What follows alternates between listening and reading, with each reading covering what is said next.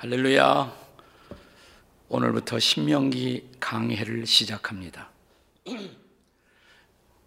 여러분에게 이 말씀을 나누고 있는 순간 저는 성지 순례 팀을 이끌고 아마도 나사렛 땅에서 어, 주일 예배를 드리고 있을 것입니다. 어, 갔다 와서 아름다운 현장을 여러분에게 보고하겠습니다. 신명기 첫째 설교의 제목은 모세가 다시 설교해야 했던 이유. 저는 설교자로서 무엇보다 우리 예수님의 설교를 한번 들어보았으면 하는 간절한 소원이 있습니다. 근데 그렇기 위해서는 복음서를 읽을 수밖에 없습니다.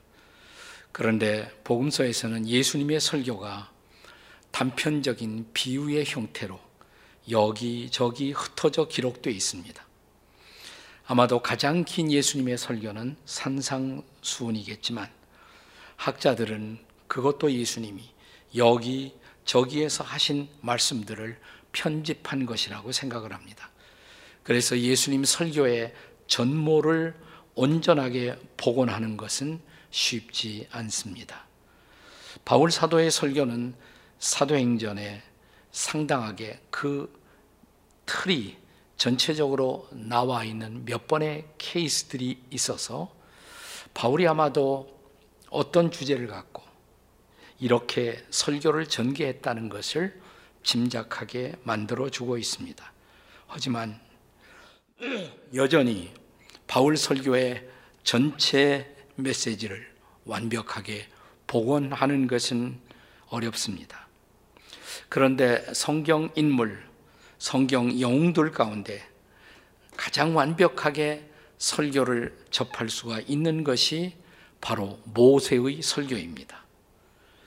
신명기는 모세의 세 편의 설교를 기록한 책이라고 할 수가 있습니다. 그 첫 번째 설교가 신명 1장 1절부터 43절까지. 그 모세의 두 번째 설교가 신명기 4장 44절부터 26장 19절까지 그리고 세 번째 설교가 신명기 27장 1절부터 34장 12절까지라고 할 수가 있습니다. 그 첫 번째 설교는 모세가 역사적 관점에서 이스라엘 백성들의 광야 40년간의 역사를 조명하고 있습니다. 그리고 두 번째 설교는 율법적 관점에서 하나님의 백성들의 도덕적 의무와 정의로운 사회 법규를 기록하고 있습니다.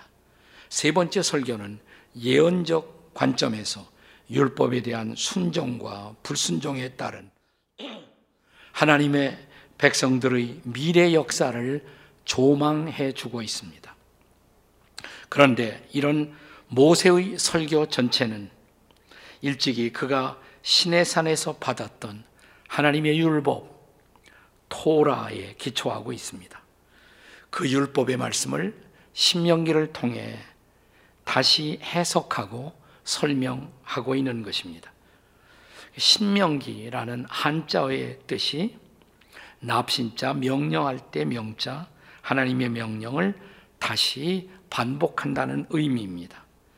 영어로는 신명기를 듀트로노미 이렇게 말하는데 제2의 율법, 70인역은 이것을 제2의 율법이다 이렇게 말했습니다. 신명기 17장 18절에 보면 율법의 등사본이라는 표현이 등장하는데 율법을 다시 등사 혹은 반복했다는 의미 그래서 신명기를 두 번째 율법이라고 부르는 것입니다. 하지만 본래 히브리 사람들은 모세오경 창세기부터 출애굽기, 레위기, 민수기, 신명기 이 다섯 권의 토라를 각 권을 시작하는 첫 구절의 단어로 그 책의 이름을 어, 불렀습니다. 신명기에는 엘레 하 드바림 하 드바림 드바림은 말씀이라는 말이에요. 이는 점점점 말씀들이니라. 그래서 어, 신명기는 그냥 단순하게 하면 말씀들 모세의 설교 말씀들이라는 의미입니다. 여하간 하나님의 백성들의 출애굽의 인도자였고 광야의 지도자였으며 가장 위대한 선지자였던 모세가 이렇게 하나님의 율법 혹은 하나님의 말씀을 다시 설교할 수밖에 없었던 이유 무엇 때문일까요? 율법이 처음 신의 산에서 주어졌지만 이제 이스라엘이 약속의 땅 가나안에 들어가기 전 모압 평지에서 모세가 다시 율법을 가지고 설교하고 있는 것입니다. 그 설교의 줄거리를 모은 것이 신명기입니다. 우리가 신명기서의 처음과 마지막, 처음은 서론이겠죠? 그리고 마지막에 모세의 죽음에 대한 기록이 기록되고 있는데 그것들은 아마 후대에 편집된 것으로 보여집니다. 그것을 제외하고는 그 전체가 모세의 설교, 토라 말씀으로 되어 있습니다. 자, 여기 모세가 다시 설교해야 할 필요 무엇 때문일까요? 본문의 5절을 보십시오. 5절 보시면 다 같이 모세가 요단 저쪽 모압 땅에서 이 율법을 설명하기 시작하였더라. 여기 설명이라는 말이 영어로는 expound 혹은 exposition 강해라는 말인데 바로 강해 설교가 여기에서 유래한 것입니다. 약속의 땅을 바라보며 모세가 율법을 다시 설교한 이유 무엇 때문입니까? 그 첫째는 광야의 방황의 이유를 알려주기 위해서입니다. 이스라엘 백성들에게 그들이 40년을 광야에서 방황했어야 했었던 이유를 알려주는 것입니다. 본문 2절은 호랩산. 호랩산의 다른 이름이 시내산이에요. 시내산이 호랩산, 호랩산이고 호랩산이 시내산입니다. 자, 호랩산에서 약속의 땅이 이제 멀지 않은 지역 가데스 바네아까지 그러니까 여기 시내산에서 자, 이제 약속의 땅 이스라엘 땅에 들어가기 직전에 있는 가데스 바네아까지 이것은 직선 거리로 가자면 그렇게 멀지 않은 길입니다.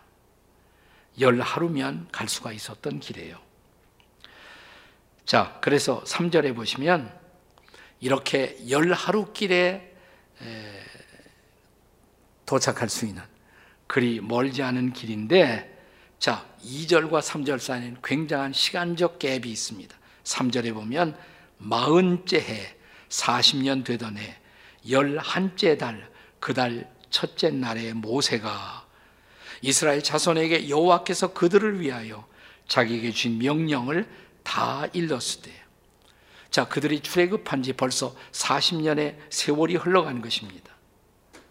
그러니까 2절 가데스 바나에서 도착할 때까지는 아마 2년 미만. 그러니까 나머지 38년, 합해서 40년인데 그러니까 2절과 3절 사이에 38년의 시간적 갭이 존재하는 것입니다. 출애굽 후 거의 40년의 세월이 흘렀습니다. 자, 가데스에서 처음 이스라엘에 도착했던 때는 언제냐? 여기 보면 출애굽 2년 애굽 땅을 출발하고 2년째 되던 해 3월 1일 오늘 우리가 3.1절 기념 주일로 지내고 있는데요. 자, 여기서 약속의 땅으로 정탐꾼을 보냈어요. 가데스 바네아에서 약속의 땅을 알아보기 위해서 정탐꾼을 파송하는 것입니다. 자, 12명 보냈죠. 2명, 여호수와 갈렙은 긍정적 보고를 가져왔지만 나머지 10명은 매우 부정적 보고를 가져왔습니다. 그 부정적 보고를 듣고 이스라엘 백성들은 겁을 먹었습니다. 그래서 약속의 땅으로 나아가지 못하고 가데스 바나를 중심으로 한 광야 일대를 방황한 것입니다. 얼마 동안? 무려 38년 동안.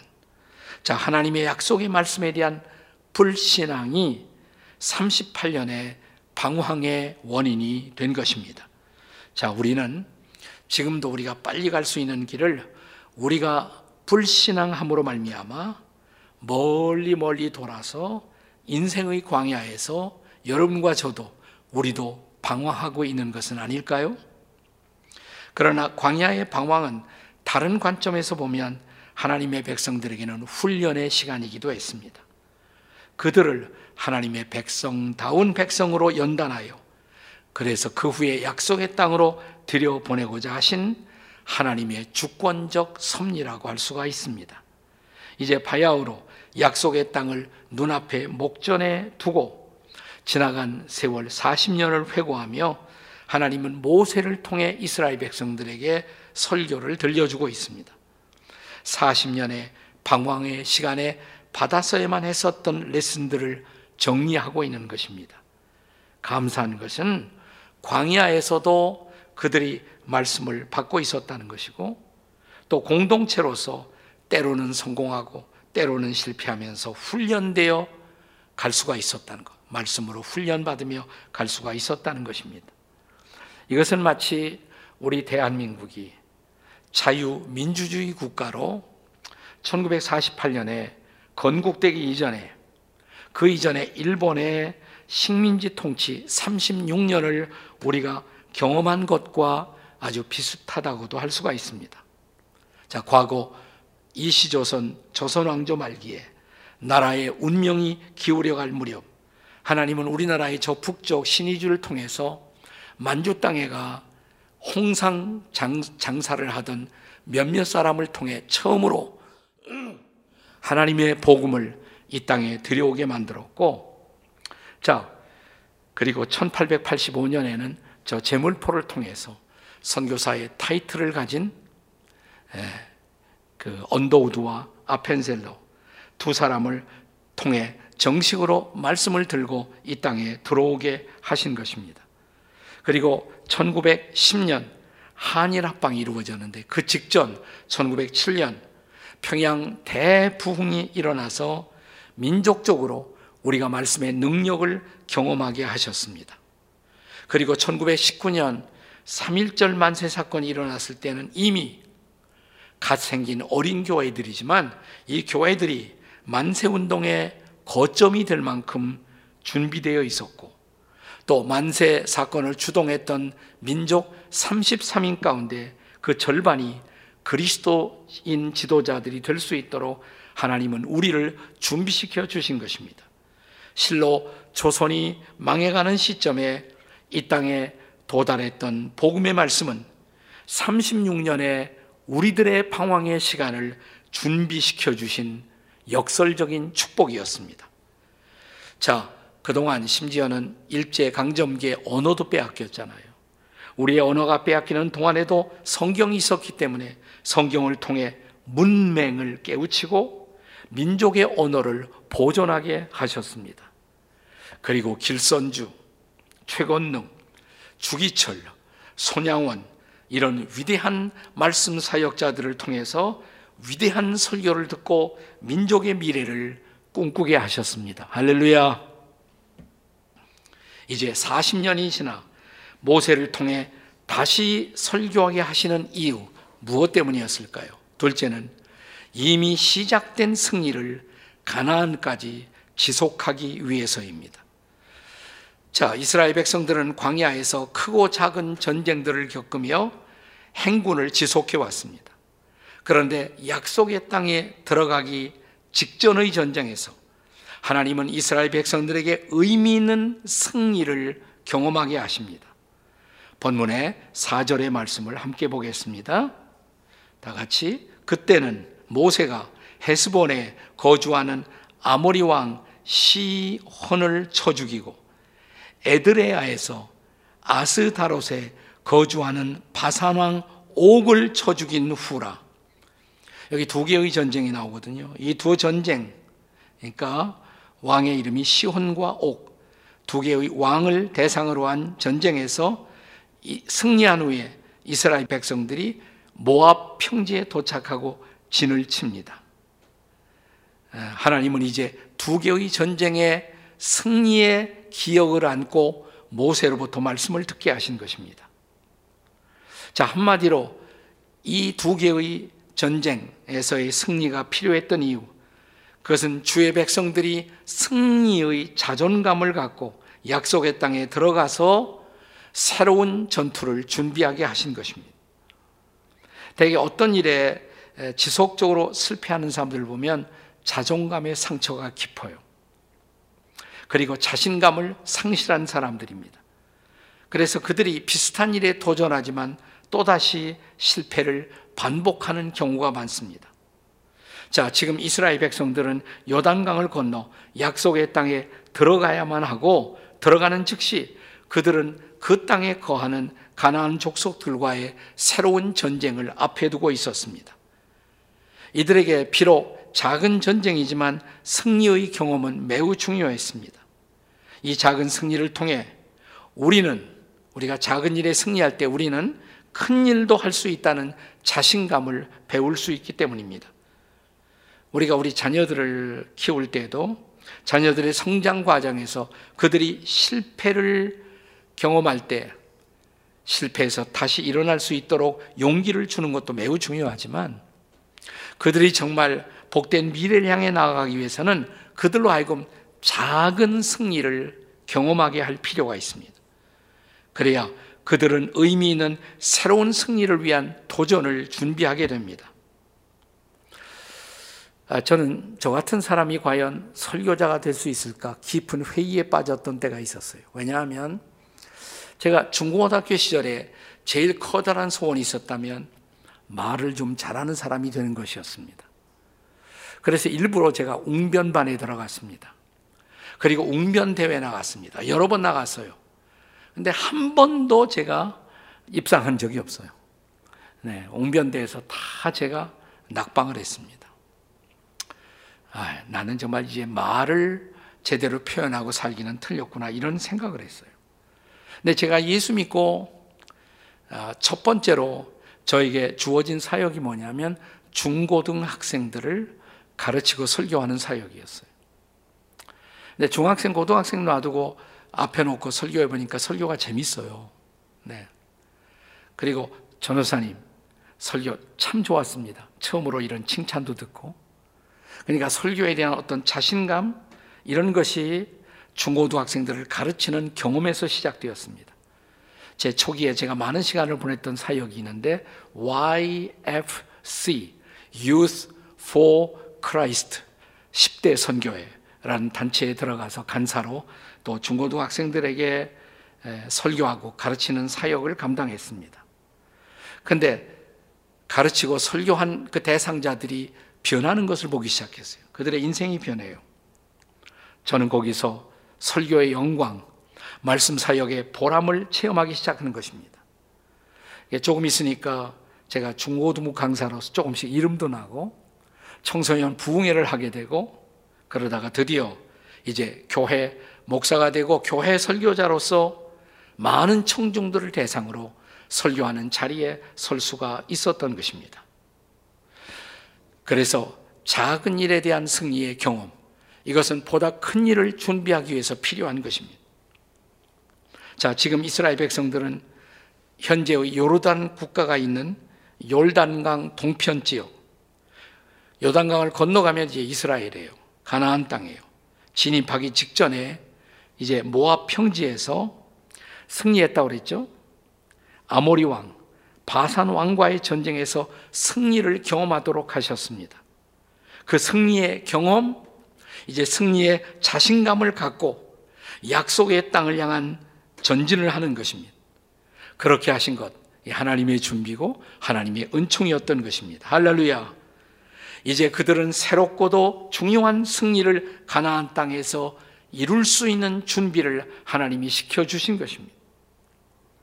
자, 모세가 다시 설교했던 이유 세 번째는 주의 백성들의 승리의 방편은 토라의 순종임을 알리기 위해서입니다. 자, 본문의 5절의 말씀을 다시 읽습니다. 5절입니다. 다 같이 모세가 요단 저쪽 모압 땅에서 이 율법을 설명하기 시작하였더라. 혹은 설교하기 시작하였더라. 이제 이스라엘이 가나안 땅에 들어가 이루어내야 할 사건 뭐냐 그것은 한마디로 말하면 율법, 율법을 다른 말로 토라, 토라에 나타난 하나님의 뜻을 실현하도록 하는 것입니다. 그래서 모세는 먼저 율법을 토라를 강해하기를 시작합니다. 자, 그들이 율법을 받은 날부터 이스라엘을 향한 하나님의 놀라우신 그 뜻, 하나님의 놀라우신 섭리를 그들에게 펼쳐 보인 것입니다. 그들로 하여금 토라의 민족, 말씀의 백성이 되기 위해서 우리가 흔히 이스라엘 백성들을 한 책의 백성, people of the book, 그 책의 백성들이라고 말합니다. 자, 조금 후 모세가 이제 죽을 것입니다.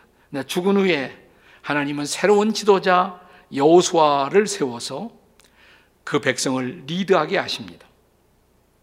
이제 여호수아를 여호수아를 세우시면서 새로운 시대를 향한 가나안 땅의 리더십을 세우며 여호수아 1장 8절에 보면 하나님이 이렇게 말씀하십니다. 우리 다 같이 읽습니다. 시작. 이 율법책을 내 입에서 떠나지 말게 하며 주야로 그것을 묵상하여 그 안에 기록 한 대로 다 지켜 행하라. 그리하면 내 길이 평탄하게 될 것이며 내가 형통하리라. 여기 내가 형통하리라 이 단어를 대부분의 현대 영어 번역은 형통하리라는 말을 you will succeed. 내가 성공하리라. 이렇게 번역하고 있습니다.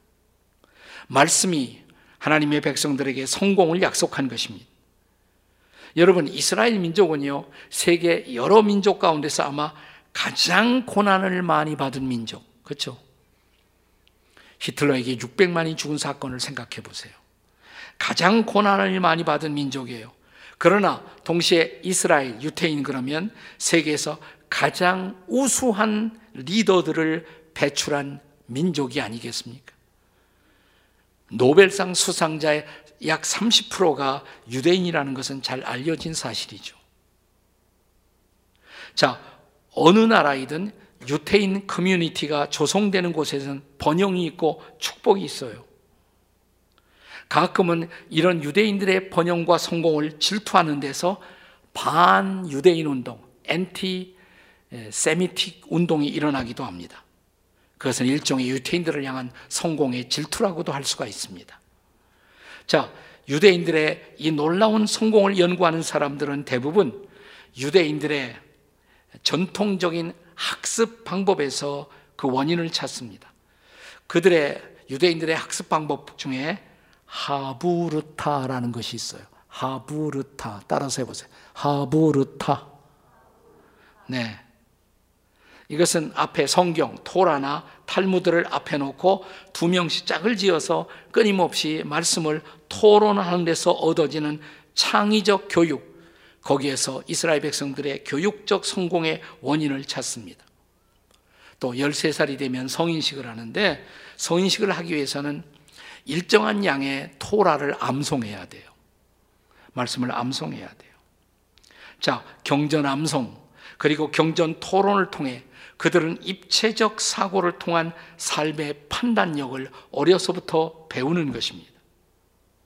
이 하브르타 말고 또 하나 중요한 교육 방식이 있어요. 그걸 후즈파, 후츠파 이렇게 말합니다. 다 같이 후츠파, 후츠파. 네. 후츠파란 본래 뻔뻔하다, 담대하다 이런 뜻이에요. 이것은 내가 누군가와 토론할 때 상대방이 부모이든 선생님이든 누구이든 토론할 때 뻔뻔하고 담대하게 자기의 의견을 개진하는 것을 후추파라고 말하는 것입니다.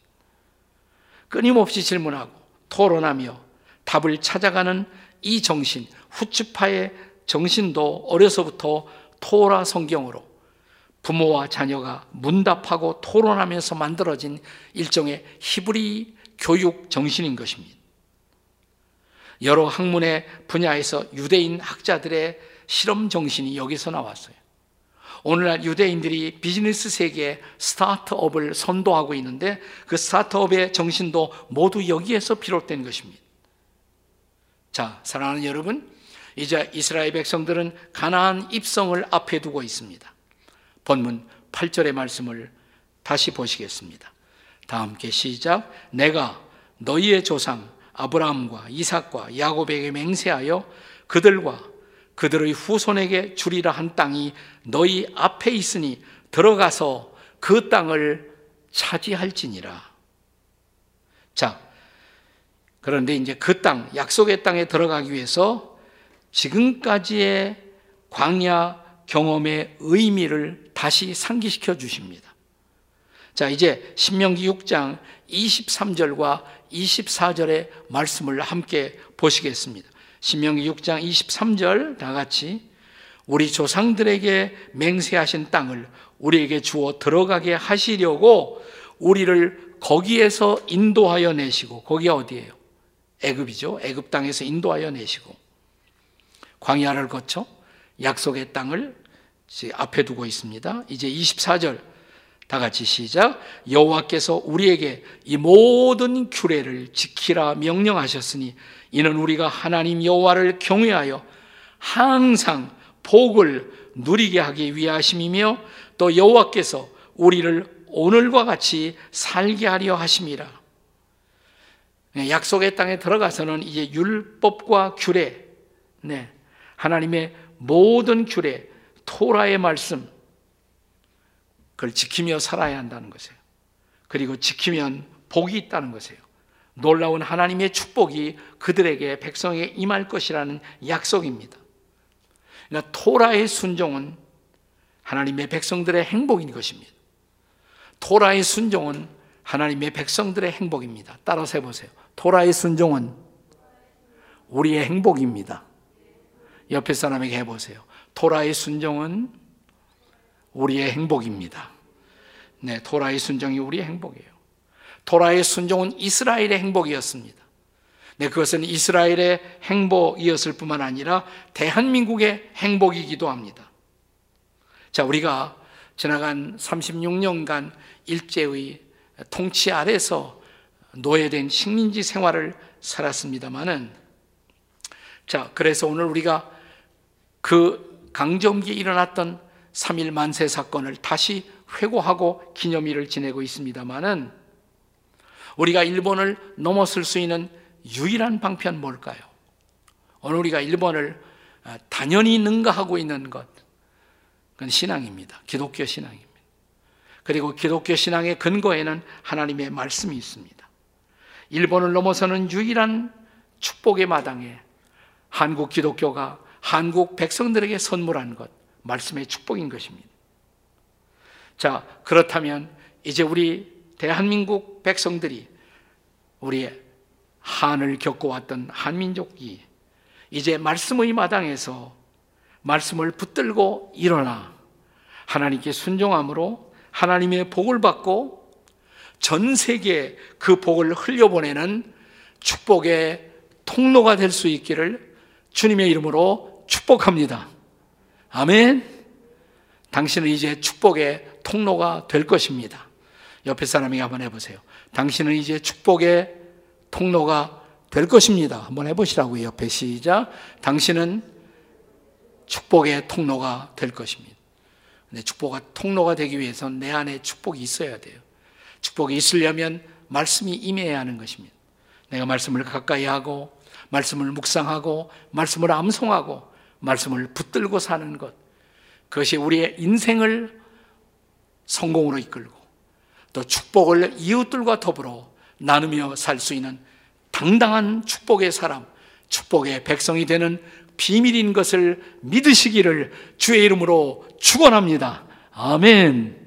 기도하시겠습니다.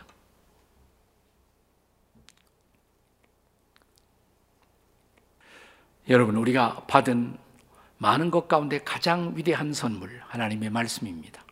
두 손을 가슴에 얹고, 자, 여러분의 가슴 속에 하나님이 주신 말씀을 가슴에 품고, 하나님 말씀 주신 것 감사합니다. 이 말씀을 품고, 이 말씀을 새기며 살아가게 도와 주시옵소서. 주님 부르고 함께 다 같이 통성으로 기도하시겠습니다. 주님, 감사합니다. 우리에게 하나님의 말씀을 선물로 주셨습니다. 이제 말씀을 붙들고 살게 하시고, 말씀을 품고 살게 하시고, 말씀을 나누게 하시고, 말씀을 전파하게 하시옵소서. 이 위대한 선물, 말씀을 주셨사오니 우리 민족이 말씀의 백성, 말씀의 민족이 되어 말씀으로 세계를 축복하고 이웃들을 축복하며 살아가는 당당한 토라의 백성, 말씀의 백성이 되게 해 주시옵소서. 우리 주 예수 그리스도의 존귀하신 이름으로 기도하옵나이다. 아멘. 아멘.